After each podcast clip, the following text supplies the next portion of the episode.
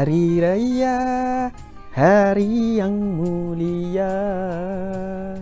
Tak boleh nyanyi lebih-lebih lah. Dah sebab duduk. Satunya duduk. Ha, Lepas tu kita bukan penyanyi. Ha, Kita duduk di kerusi ini Akan bersama dengan tetamu-tetamu. Ha, Kamera buka sikit. Ha, Tengok sikit. Ha, Ni dua tetamu dah bersama dengan kita. Waalaikumsalam warahmatullahi taala wabarakatuh. Bagi menyambut Hari Raya Aidilfitri Minggu yang kedua ni Assalamualaikum, salam sejahtera, salam Malaysia Madani. Terus bersama dengan saya Faiz Azlan menerusi saluran berita RTM My Preview saluran 1 2 3 ataupun My TV saluran 101 juga di YouTube dan juga Facebook Continuous.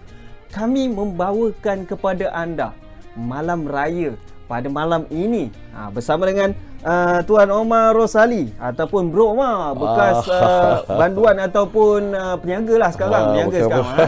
ha, Okey Bro Omar dan juga Tuan Muhammad Zaidi Abu Hassan. Merupakan YouTuber ataupun influencer. Uh, YouTuber tu ataupun YouTube yang famous tu Cik Di Cik No kaki jalan. Cik Di Cik No kaki jalan. Ha, nanti kita cerita dengan lebih lanjut uh, mengenai Ha, kamera mana? Kamera mana? Pilih. Ha, yang ni lah. Saya pilih yang ni. Bersama dengan Bro Omar dan juga Cik D. Okey, pada malam ini. Bro Omar dan juga Cik D. Dua-dua ni uh, geng partner uh, ataupun kawan dari sekolah. Uh, kita bawakan sebab apa uh, mereka berdua sekarang ini Ah, tengah famous, tengah hot. Ah, Alhamdulillah. Alhamdulillah. Tetapi ah, yang penting jalannya, arahnya ke arah kebaikan, Amin, ya memberi ya pengajaran kepada yang lain. Kita Amin, mulakan dengan Cik Di. Cik Di. Ya. Sebenarnya pertemuan tu dah tahu kawan okay, sekolah. Betul. Tetapi kenapa ketengahkan Bro Omar? Okey. Dan kes... apa sebabnya berumah? Kenapa berumah? Ah. Okey, dia macam ni lah. Saya uh, dah lama dah dalam 6 7 tahun kita buat uh, content uh, travel dan juga food review ni. Okey. Lepas tu pada satu hari tu kita kita pendekkan cerita lah yang dia dia dia call sebelum-sebelum tu lain sampai saat yang kita nak buat video tu mungkin dia tengah diuji dengan perniagaannya yang merudum. Mm-hmm. Lepas tu dia call saya dia minta pinjam lah dia mm-hmm. kata di Aku betul-betul ni Kalau tak betul-betul Dia tak call. Okay. Kalau dia ada dia tak call kan? Tapi dia nak pinjam seribu Dia cakap ni Dia nak tambah uh, masakan Dia nak buat nasi lemak Dan Baik. beberapa lauk. Bila dia dah tak Dah tak bawa motor Dia berniaga depan rumah dia sekarang. Mm-hmm. uh, Depan rumah dia. Jadi dia hanya berniaga roti bakar. Okay. Roti bakar ni Saya income pun Ya lebih salah Kes yeah. pagi makan pagi Kes petang makan petang kan bro kan? Up and down. Up and down. Jadi dia nak tambah menu. Lepas tu kebetulan Masa dia call saya tu Saya pun sedang diuji. Sebab saya pun Yalah bisnes PKP okay. Teruk Banyak harta benda pun terpaksa dilego untuk lampung hidup dan last Allah harta Allah. benda tu digunakan untuk membuat kedai saya Dangau Langkawi di tengah bendang ni coffee okay. house coffee shop ah mm-hmm. okey uh, kampung punya style saya kata kat dia minta maaf bro aku tak dapat bantu hang tapi okay. kalau hang bagi aku sedikit masa saya nak cuba juga mungkin saya boleh pinjam dari ahli keluarga saya terdekat okay. ataupun kawan-kawan. Mm-hmm. Oh, ikhtiar lah. Ikhtiar, cuba ikhtiar Betul. lah. Pasal kita tahu dia keadaan teruk. Kita risau sebab Yalah pengalaman-pengalaman sebelum ni dia pun berubah. Dia tak berubah yeah. berubah tak berubah. Saya takut. Saya tak nak dia buat benda-benda lama ke apa semua. Takut. Masih menyimpan ya perasaan tu? Ah, waktu tu waktu tu, tu. saya kata Allah takut sahabat sahabat. ah, ah, takut turn back. masya-Allah kawan aku ni. Dia dah berubah dah memang dah berubah. Tapi kita takut dalam yeah. keadaan yang terdesak kita takut. Jadi kita pun cakap macam ni bro Aku ni food review. Aku boleh datang kedai hang Aku review Kita minta orang ramai datang kedai hang okay. Jadi kita pergi lah. Pergi duduk kat situ Mak okay aku nak main review kedai hang ni tapi bila fikir-fikir balik saya teringat yang dia cerita dia nak cerita tentang nak buat ha, prison break, cerita prison break macam masalah tu tapi nak bagi pengajaran kepada okay. orang. Okey Umar, aku rasa kalau aku review ni mungkin 2 300 orang je tengok mm-hmm. malam kali ni. Mm-hmm. Tapi kita buat ha, kita buat cerita hang hijrah. Hmm. Aku rasa macam tak ada orang buat lagi. Kita nak bagi pengajaran pada anak muda yang macam nak buat jahat ni yang dalam bidang kegelapan ni mm-hmm. ataupun mas jika depa terjerumus tu macam mana dia nak betul. berubah. Itu yang bermula kisahnya. Itu yang bermulanya. Ha, detiknya Itu, detiknya. awalnya dari hijrah Buk, seorang ya, gangster. buka kamera pak terus. Omar hijrah seorang gangster. On. Kasih jadi. Kasih jadi. Maka dia pun bermula lah. Jadi pergi dia cerita.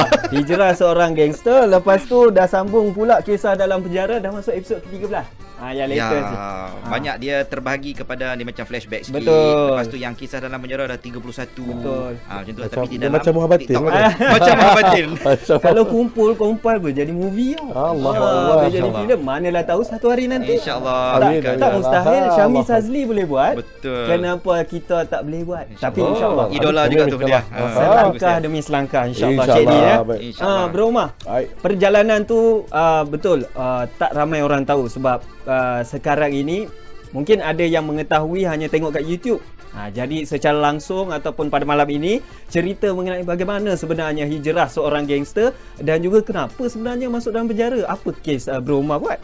Baik, uh, first kali saya jawab. Baik, uh, saya ni Allah Akbar. Saya seperti manusia lain, cuma saya ni Allah uji kuat sikit. Dan lebih sikit pada orang lain dalam perjalanan hidup saya, Cik Dino. Ya. Baik, uh, saya ni uh, tiga kali masuk dan keluar penjara. Uh, semuanya melibat uh, dua kes melibatkan kes tali gantung Okey. dan saya uh, terlepas uh, dua kali daripada tali gantung. Allah Akbar. Uh, tu pun tak menyesal lagi ya Allah kan. Uh, dan kali ketiga saya kena hukuman, saya sambung bersenjata. Dan Allah sayang saya, Allah letak saya di dalam di sebalik tirai besi selama lima tahun. Mhm. Tapi saya bersyukur sebab saya tidak kena rotan. Sebab selalunya kes sambung bersenjata ni dia akan ada rotan. Ada sebatan? Dia akan pecah you punya okay. itulah kan. Ah dia akan pecah tapi Allah uh, masih sayang saya dan uh, sebenarnya Allah nak tarbiyah saya. Mhm. Mm-hmm. Kenapa aku letak lama-lama? Kenapa aku selamatkan kan? So, yang tu adalah di antara kesalahan-kesalahan yang saya pernah buat. Kesalahan pertama dan kedua ni cukup saya bagi tahu ke tali gantung. Okey. Uh, kan. Uh, tapi alhamdulillah Allah selamatkan saya. Baik. Di zaman saya uh, masih uh, tak mengenal uh, jalan yang lurus ni Baik, Allah baik. Akbar.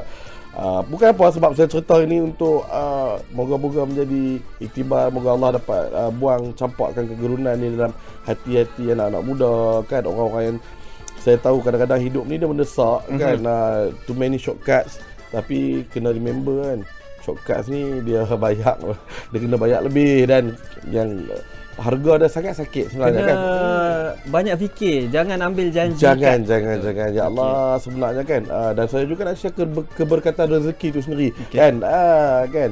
Di hari raya yang mulia ni, hari yang kita seronok-seronok ni. Saya nak cerita supaya semua tak jadi apa macam saya lalui. Beraya di balik tirai besi. Hmm. Ha, ini hari ni kita nak cerita pasal tu kan, Faizal? Betul. Beraya di balik tirai besi kan. Betul? Jadi hijrah.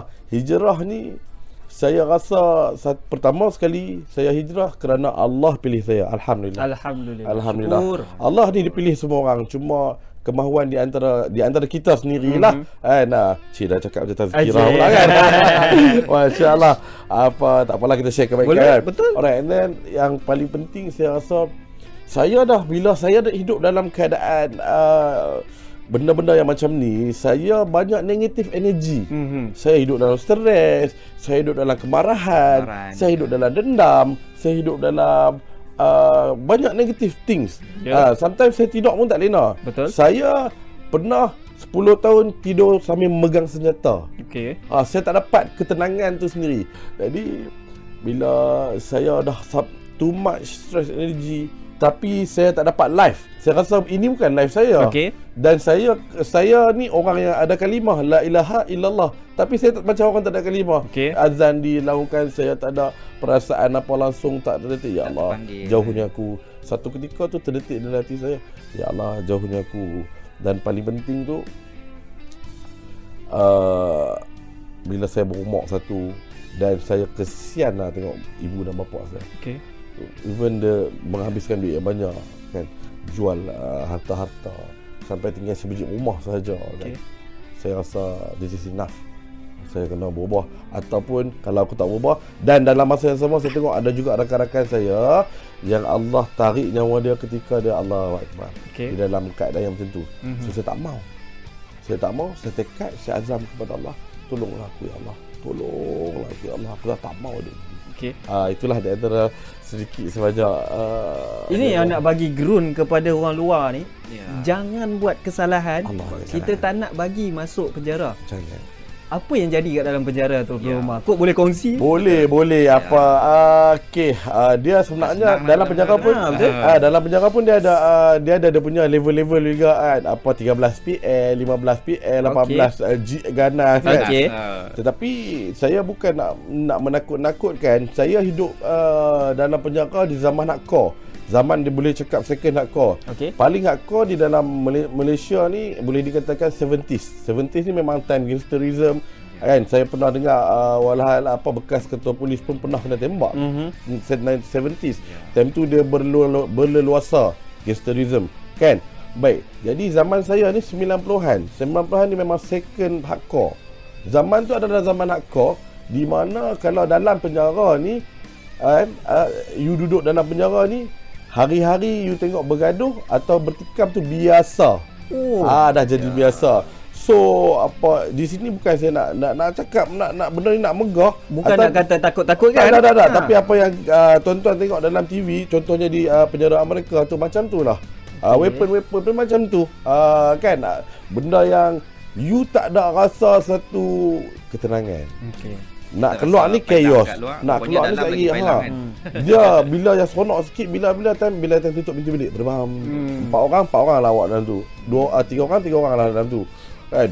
Jadi penjara ni dah banyak yang dia sebab apa? Sebab memang 90s dia memang nak tahan dan nak hukum. Okey. Okey sekarang ni dia tahan dan pemulihan. Mm-hmm. alhamdulillah dia dah lain penjara lain. sekarang. Uh, jadi saya first dulu 2005 saya masuk kan? Uh, memang teruk makanan uh, you even you nak uh, kadar hajat nak berak you kena share dengan orang. Betul nak buat uh, ayak buat ayak dia uh, kalau penjara lama dia tak ada uh, uh, jamban tuan-tuan. You berak macam dalam pasu tu okay. tapi dia getah. Hmm. ah situlah ayak you nak uh, ma, uh, ni nak manggil nak makan semua kat situ. Semua Lepas tu dalam bilik yang apa bak kata Aziz kira kaki lebar, duduk kaki panjang lebih kurang macam tu. Kira kaki tu kalau kita tidur, memang dia punya lebar tu sampai ke, ke dinding ngam-ngam punya ah, kecil ngam-ngam kecil. dia. dengan apa makanan yang terhad. Bergaduh pasal makanan. Boleh bertiga-tiga pasal makanan. Lepas tu kira kebebasan ditarik itu adalah benda yang paling penting. Kebebasan ni tuan-tuan. Saya saya syorkan kepada tuan-tuan yang sekarang yang melihat yang tengok ni. Kan cuba pejam mata bersyukur tuan-tuan ada kebebasan. Nak makan apa pi order. Ah telefon grup grup fanda ah nak tengok muka anak? Okey anak duduk asrama boleh pergi tengok. Nak tengok bini? Apa rasa rindu sikit? Peluk cium boleh. Duduk di dalam bilik tirai besi boleh tengok. Tak boleh tak boleh sentuh. Macam mana? Hmm, Allah akbar. Allah tarik kebebasan.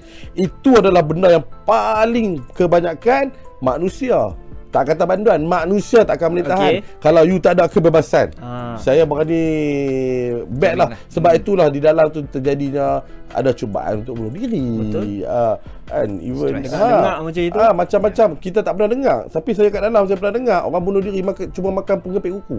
Dah hmm. telan penggepit, penggepit kuku Eish. tu so penggepit kuku tu dia lukakan dia punya usus dia mati, mati macam tu. Oh. nampak? Orang ambil nyawa sendiri bila dalam keadaan terdesak jadi Allah ni dia nak uji manusia, dia nak twist hati tu senang saja. Adakah kita mampu? Mm-hmm. Saya sendiri tak mampu. Walaupun Jadi, tu saya core. Jangan bayangkan dan jangan ah, pilih jalan singkat. Jangan, rasa berfikir banyak kali, jangan rasa nak masuk pun nak jejak pun ke penjara kan. Kalau tengok rasa cerita. Neraka dunia. Allah, Allah. Tapi ini baru sikit dan ha? sebenarnya ha? kita nak rehat dah. Oh, nak rehat dah. Allah. Nak break, nak break dah ni. Ada ada kuih raya ke? Ah, ada. tak tak bawa masuk. Tak ada. Lagi siang orang tengok lah. Memang semua Jadi masalahnya hmm. yang datang ni orang utara. Saya yang tikuk orang utara. Ah, tak apa. Pengaruh kuat. Pengaruh kuat. Cik ni sebelum kita berehat. Okey. Nakal ke bro Umar ni masa oh. sekolah tu? Masya ah, jahat ke? Tapi kalau kita nak cerita balik di zaman sekolah ni kan Dia just nakal-nakal sekolah lah okay. uh, Belum hardcore lagi uh-uh. Saya rasa dia hardcore selepas Sebab dia dia dia dia, dia seorang yang bijak Seorang okay. yang genius Dia belajar genius Betul PMR hebat SPM pun okey Alhamdulillah okay. Dan dia boleh masuk U uh-uh. uh, Cuma daripada U tu saya terputus hubungan okay. dengan dia Dia masuk sekejap Lepas pada tu dia melebarkan sayapnya. Allah Itu satu bro Ah. Mak. Geng waktu sekolah ni memang waktu sekali sekolah. lah juga. Ah, Kalau geng kata pergi toilet pun ikut juga. ni kan kira kira dia ni uh, dia dia sebudak slow. Ha. Jadi kita kita cover lah. Oh. Ya. Dia ni kalau siapa boleh dalam kelas budak tu mesti mendapat kan. Ah. Ah, sebab lima kita. Ya, Brother ni. lah. Ah. Orang kanan. Ah, kita, kita follow Ya cuma kita Allah. Tak, tak tak ni lah tak terjerumus sangat macam tu. Ah. Bersama dengan uh, Tuan Omar Rosali ataupun Bro Omar dan juga Tuan Muhammad Zaidi Abdul Hassan ataupun Cik D. Ha, yang ni kita bawakan hijrah seorang gangster ataupun kalau kat YouTube Kisah dalam penjara dah masuk episod yang ke-13. Banyak lagi ke Cik D sebenarnya episodnya ataupun memang ada sambungan? Cuba Ya, bayangkan kalau saya duduk banyak. lima tahun, lima tahun lah. Ya, panjang ceritanya yang dia cakap kan. So kita sebab kita akan release satu di TikTok. Okey. TikTok ni kan 10 minit Betul. saja dia punya maksimum Betul. sebab tu dia jadi banyak part sampai 31. Yes. Uh, kita bawakan uh, Bro Omar dan juga Cik D dari Langkawi tau.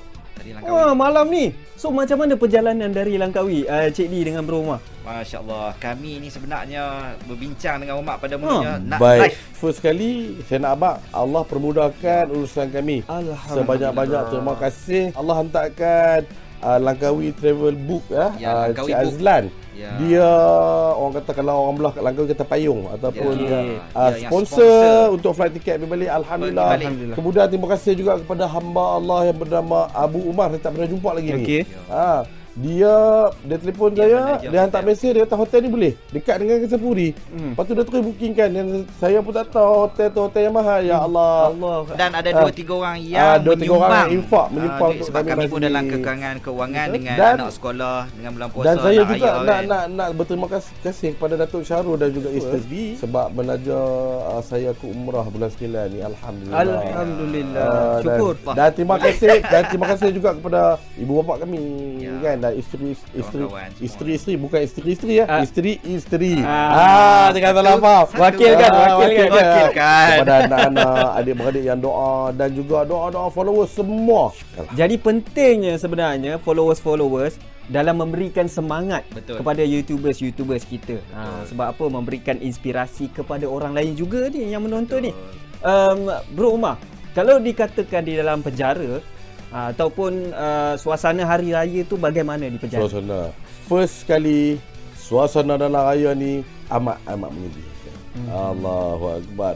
Malam raya tu selalunya okey selepas uh, terakhir kan uh, kita akan start takbir. Okey. Dia bila bila start takbir ni saya nak cakap tu terang Gangster macam mana pun you Atau kuat kental hati you Macam mana apa jenayah kesalahan Apa you buat sekalipun Kalau orang yang pegang kalimah La ilaha illallah ni Dia akan automatik. Dia akan automatik mengalirkan air mata dia. Baik. Allah akan bagi dia sebab Tak ibu dia Anak dia. Tak anak dan isteri dia. Allah akan uji dengan orang kita sayang.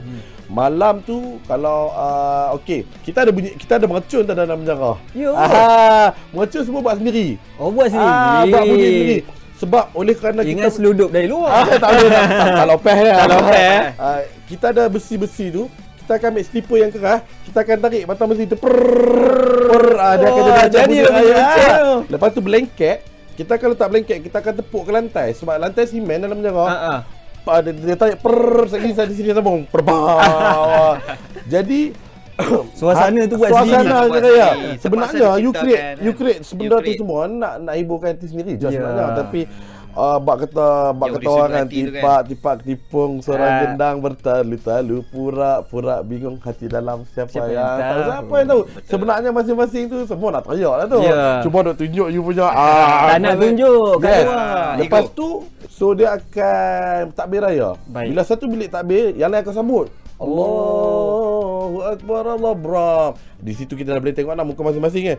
Dah makin duduk Makin duduk Dia tahan mata. Kan? Okey lepas tu Bila kita dah habis tu kan Dia akan diam. Selalunya satu bilik Dia memang Bilik yang Menghiburkan. Sagi dah sengap Sagi akan ada, Ada penyanyi. seorang, ah. Penyanyi dalam dalam penjara Duhai suasana. bondaku Yang lain semua dah Duhai ah, dah, dah ambil part masing-masing ah. Ah. Duduk tepi dinding lah Duduk dekat besi tu lah Oh, Duduk Akbar. macam tu lah Kaki duduk bersilang lah Ya. kan Dengarlah rayuan anakmu Allah. Kita akan create lagu kita sendiri macam macam kita hidup dekat luar ni. Hmm. Kalau kat luar ni dapat dapat radio Betul. kan? Kan? Yang jauh di mata sampai ya, apa Mama Azim tadi uh. akan ku semua ni mesti macam dia Aduh. mesti menangis mesti menangis mesti menangis ini yang saya nampak dia dalam penjara okay. itu suasana di Malang Raya so you akan teringat beli ah lepas tu dia akan start bercakap hmm, ni kalau kat luar ni uh, malam ni dia buat apa? Hmm. ah dia akan cerita benda yang dia buat tak dapat. lah, kebebasan Allah tarik. Hmm. ah kan? Ni kalau kat luar ni buat apa bang? Oh aku tani dengan anak bini apa ni aku mau bercerita baju raya. Lah. dia akan bercerita sampai esok pagi benda yang dah dia lalui. Okey. Kenangan-kenangan. dan dalam tu dalam dia tak sedar sebenarnya dia telah meluahkan isi hati dia yang dia pendam perut selama 4 5 tahun. Itu di antara dan dan dia dia dia ada kontra Allah ni Maha Adil. Bila dia bagi sedih, dia akan bagi gembira. Yeah. Gembiranya bila? Gembiranya esok pagi. Sebab apa? Dan banduan-banduan dia dapat makan, makan yang sedap sikit. Okey. Dia tengok penjara. Ah, dia tengok penjara macam uh, penjara yang sempena duduk penjara. Maksudnya ah. makanan yang sedap tu makanan hari raya lah. Okey.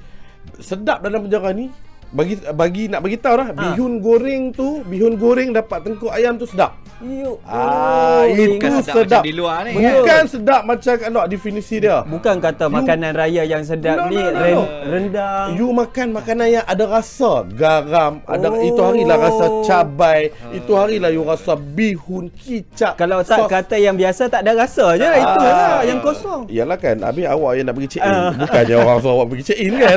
tak ada orang, tak ada orang pun. Wadah dah cakap. Awak yang pilih. Ah, wadah dah cakap aku tak suruh Muhammad eh. Ah, ah. macam tu. Jadi makanan Makanan ni dia akan jadi meriah bila kita buat ketupat dengan A4 paper. Kita akan hias penjara tu dia akan hias macam mana you all hias. Cuma kami tak ada baju Melayu sahaja. Mm-hmm. Kita akan pakai sebab Allah apa saya pun. Saya pun kalau saya teringat saya pun sedih tapi ini inilah inilah harga yang you kena bayar. Kalau nak cakap kerah ni satu ketika dulu saya pun kan um, hati pun memang tak ada hati dia orang. Tapi main dengan inilah yang bila kita kena lalui kan? Kita akan tahu. Langit ni orang tahu kata langit ni tinggi rendah kita akan tahu. Uh, nauzubillah min zalik. Jadi pilih perjalanan tu uh, yang elok yang baik. Amin, susu galuh tu kawan juga yang baik. Bila cerita bab kawan ni cik di yeah. uh, stigma masyarakat persepsi negatif. Okay. uh, tak boleh buang cerita pasal seorang banduan. Betul. kalau dia dah keluar Ya. Contoh bro Umar dah keluar. Ya. Tak ada kawan-kawan dah kat tepi kiri kanan ni. Betul. Sama ada kawan ataupun ahli keluarga. Tetapi ya. yang ini yang kita semangat positif ni ya. nak kita nak ubah. Sebab apa? Bila orang dah keluar dari penjara, mesti nak jadi sesuatu yang ataupun seorang yang lebih baik. Lebih baik. Jadi, okey, uh, bila dia dah keluar ni, dia dia kita berjumpa lah. Betul. Uh, berjumpa dengan dia. Bagi saya ni sebab dia kawan daripada sekolah. Mm-hmm. Jadi saya tak anggap dia satu gap ataupun dia ni seorang uh, banduan yang yang jahat ke apa sebab kita berkawan dari sekolah. Tapi Cik Di tahu kesalahan dia tahu, buat apa? Tahu, tahu. Okay. Kesalahan dia. Ha, berat kesalahan kan apa semua kan. Okay. Tapi saya tak tak rasa gap dengan dia maksudnya hmm. dia dia call kita kawan kita Betul. support satu lagi saya fikir, fikir macam ni lah uh, dia ni kalau dia jahat pun dia bukan jahat selamanya okey yang hak baik sekarang pun takut tak baik selamanya Betul. kita takut yang baik bertukar jadi jahat yang Betul. jahat bertukar jadi baik hmm. jadi kalau tak ada orang support macam yalah menonton-menonton kat luar sana kalau ada kawan-kawan yang keluar pada penjara ni kita jangan bagi dia duduk dalam kelompok yang lama lah Maksud yeah. geng-geng yang lama yang yeah. masih berbuat Sebab tu dia boleh jadi trigger ataupun dia nak buat kepada benda yang lain mm-hmm. So dia macam hijrah kepada kawan yang tak jahat sangat lah okay. Kalau jahat nakal-nakal sikit biasa tu okey lah mm-hmm. ha, Kalau boleh dekat duduk dengan majlis ilmu yeah. ke Duduk dengan para ulama ha, Cuma je bila dia keluar tu Masyarakat jangan pandang negatif Kata ah ini keluar sama je dia banduan kan Tapi, tak bagi peluang kerja lepas tu macam-macam dia jadi stres tau. Semua Betul. Akan jadi stres. Masyarakat sekarang yang berada uh, dengan Bro Umar tahu. Ha, tahu. Ada sekarang. yang tahu. Ada. Okey, so penerimaannya? Tapi alhamdulillah warga Langkawi ni, ah, masya-Allah. Orang Langkawi ni dia berniaga, dia naik motor, berniaga di Cenang ke mana masih ha. Orang support. Okey. Ha, orang support. Alhamdulillah tu. Ha, walaupun minta maaf cakap walaupun kadang-kadang sebab dia di Langkawi pun dia nak buat sentiasa berpakaian lengan panjang pun yeah. panas kan. Yeah. Kadang-kadang kalau dia pakai lengan pendek, yeah. lengan pendek nampaklah yeah. barang dia tu kan. dia punya ukiran-ukiran. Ketak-ketak ada ukiran-ukiran di tangan tu kan. Tapi orang macam okey. Sebab dalam masyarakat tu orang nampak masya-Allah sahabat saya ni lima waktu di masjid. Hmm. orang nampak walaupun dia bertatu dia ada di masjid. Hmm. jadi orang nampak dia punya perubahan ni is real. Okey. Ya. Allah. Ke arah uh, berniaga ataupun uh, buat kerja di penjara bagaimana? Baik tadi bila soalan pasal menjana pendapatan ekonomi ketika raya hmm. ni tertumpu kepada bandu wanita. Betul. Bandu wanita ni kalau tuan-tuan boleh pergi. Walaupun tak pergi melawat orang boleh boleh pergi. Oh. boleh tipu pihak penjara. Boleh call contohnya yang berada dekat Penang. Okey call penjara Jawi. Uh, kita nak order lah ataupun NGO NGO yang uh, nak beli and then nak buat uh, sedekah ke apa boleh call uh, boleh support jabatan penjara. Berumah dia buat ha. apa sebenarnya kat penjara? Okay. apa yang dihasilkan? Dia hasilkan ha. kerepek-kerepek okey. Kuih-kuih. Okey. Lepas tu apa daging apa apa tu? Serunding. Serunding masya-Allah kan? Ah, eh bagi makan dulu macam-macam sebenarnya jabatan ya. penjara. Ya. membantu ya. untuk banduan-banduan yang menjana pendapatan ya. sampingan di penjara. Uh, bro Umar silakan ucapan raya. Baik uh, pertama sekali saya nak ucap selamat hari, hari raya Aidilfitri. Maaf Zaidah batin nah saya nak minta mohon maaf pertama sekali dekat orang yang akan luar sana. Saya tak dapat berjumpa dengan sekian-sekian orang yang mana saya pernah berbuat salah atau saya mohon ampun daripada hujung kaki sampai hujung rambut. Dan kedua uh, terima kasih kepada pihak RTM sama-sama. Ah, terima kasih banyak-banyak Faiz Saiful dan, dan uh, seluruh warga RTM dan kepada seluruh rakyat Malaysia kerana terima saya punya penghijrahan. Alhamdulillah. Syukur ya Allah. Uh, Masya Allah Selamat Hari Raya Aidilfitri Maaf Zahir Batin juga Kepada semua seluruh umat Islam. Uh, Especially memanglah Untuk mak ayah saya Isteri saya Anak-anak anak saya. Uh, Dan juga sahabat-sahabat. Anda tahu siapa yang membantu Anda anda anda tahu diri anda? Yang semualah. Masya Allah Sambutlah hari raya ini Walaupun ada setengah orang tak mampu dalam keadaan bersederhana. Yang tak mampu yang mampu bantu yang tak mampu yang tak mampu kita raya raikan. Walaupun dalam keadaan sederhana janji kita duduk dengan orang yang tersayang. Jangan raya dalam penjara. masya-Allah jangan minta ke arah jalan itu. Ha. dan sentiasa kita ubah pula lepas ni stigma persepsi negatif kepada bekas-bekas banduan. Mereka sebenarnya nak berubah ke arah kebaikan nak Betul. berubah jadi orang lebih baik. Kita kena bantu kita ni. Kita ha, jangan pula kita tengok eh orang tu tak bantu pun orang ni tak buat pun. Kita kena mula dulu. Ha, terima kasih banyak. Itu saja untuk kisah kami pada malam ni. Bual konti selamat raya Aidilfitri maaf zahir dan batin. Kami tutup pada malam ni. Uh, berumah. Satu hari di hari raya satu hari di hari raya Aku menangis tanda gembira. Aku menangis tanda kuasa Tanda kuasa yang maha esa. Memberi nikmat pada manusia. Sambung jadi Satu hari di hari raya Aku menangis tanda gembira Aku menangis dan aku cinta kepadanya. Teng teng teng teng teng teng teng. Terima kasih semua. Selamat Hari Raya Idul Fitri. Maaf zahir dan batin.